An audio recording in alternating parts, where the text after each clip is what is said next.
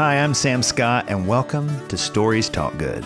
On this podcast, my hope is to tell you a good story. Short, like a good wedding ceremony, and savory, like a good hush puppy. Let's get to it. This story is one of my own. It's called The Whole 14 and 15.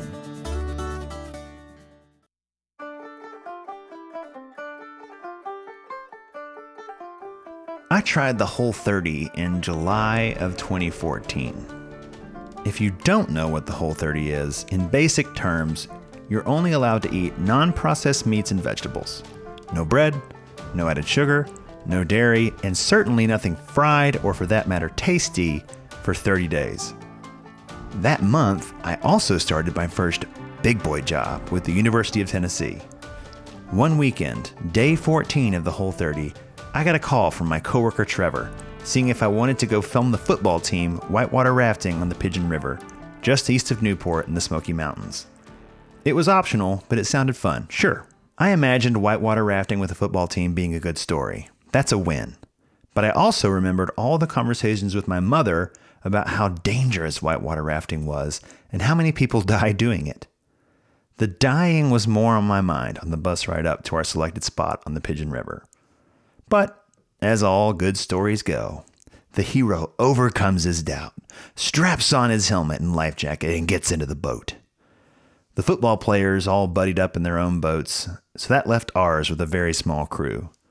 Our guide was a young hippie dude who spent the rest of his year doing some type of hippie farming I didn't understand. I don't remember his name, so I'm just going to call him Hippie Farmer. Also, real quick, you need to know some whitewater rafting lingo to best understand this story. Dump truck. A dump truck occurs when everyone in the raft falls out, but the raft continues on downstream, upright, and without its passengers. Got it? Good.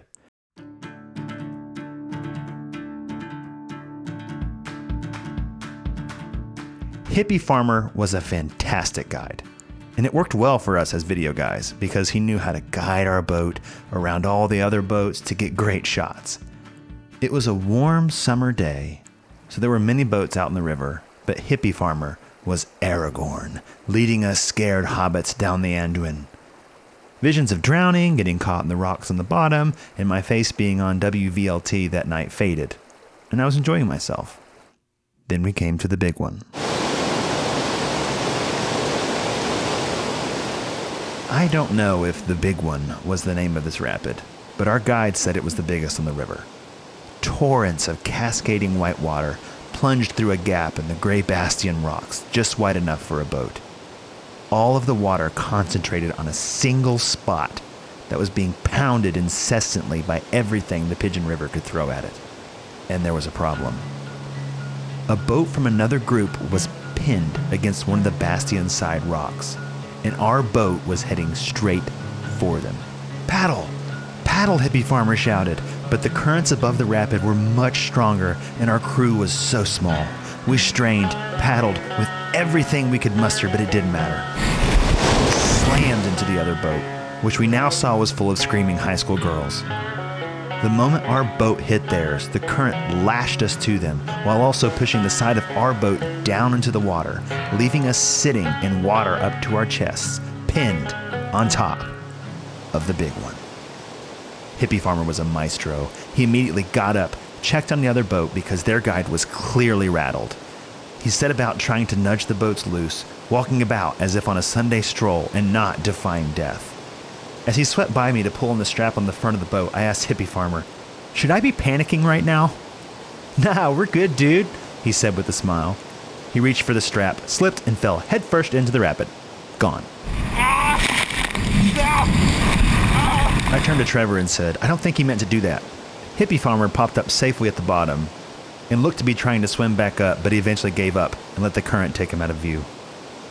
The other guide, seeing this all happen, didn't move. He looked shell shocked. The girls continued to scream, and I tried to fight the panic rising in my stomach with my whole 30 pancakes I'd had for breakfast. And then a boat full of linemen came hurtling down the river on trajectory to slam into our boat as they soared down the rapid. They'd been in the weight room all summer, preparing to take on Alabama defensive tackles, so they were able to steer clear of our disaster. But even still, they clipped the edge of our boat and spun us free. We settled down into the rapid with the elegance of a butterfly, ever so delicately and without turbulence. Important detail. After my should I be panicking right now question, Hippie Farmer said, Oh, by the way, when this raft comes loose, it's going to dump truck us. I saw blue sky above, then I saw the side of the boat rocket into the air, and then all I saw was green water.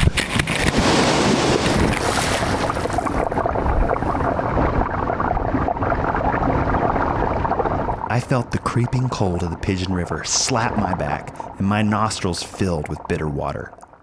Somehow, I managed to close my mouth and take a deep breath, puffing out my cheeks and clutching the sides of my life jacket. I was hurtled down by the water and bounced off the rocks on the river bottom. When I came up, I thudded into the orange vinyl bottom of the boat. It wouldn't give an inch, keeping me trapped in the water, unable to breathe. I don't remember what I said to Jesus in that moment, but I doubt it was elegant. I bounced off the boat, went back down to the bottom, more swirling green currents pushing me and hurtling me about. I felt my back hit rocks again. I lost all sense of direction and gave up control to the currents of the river. And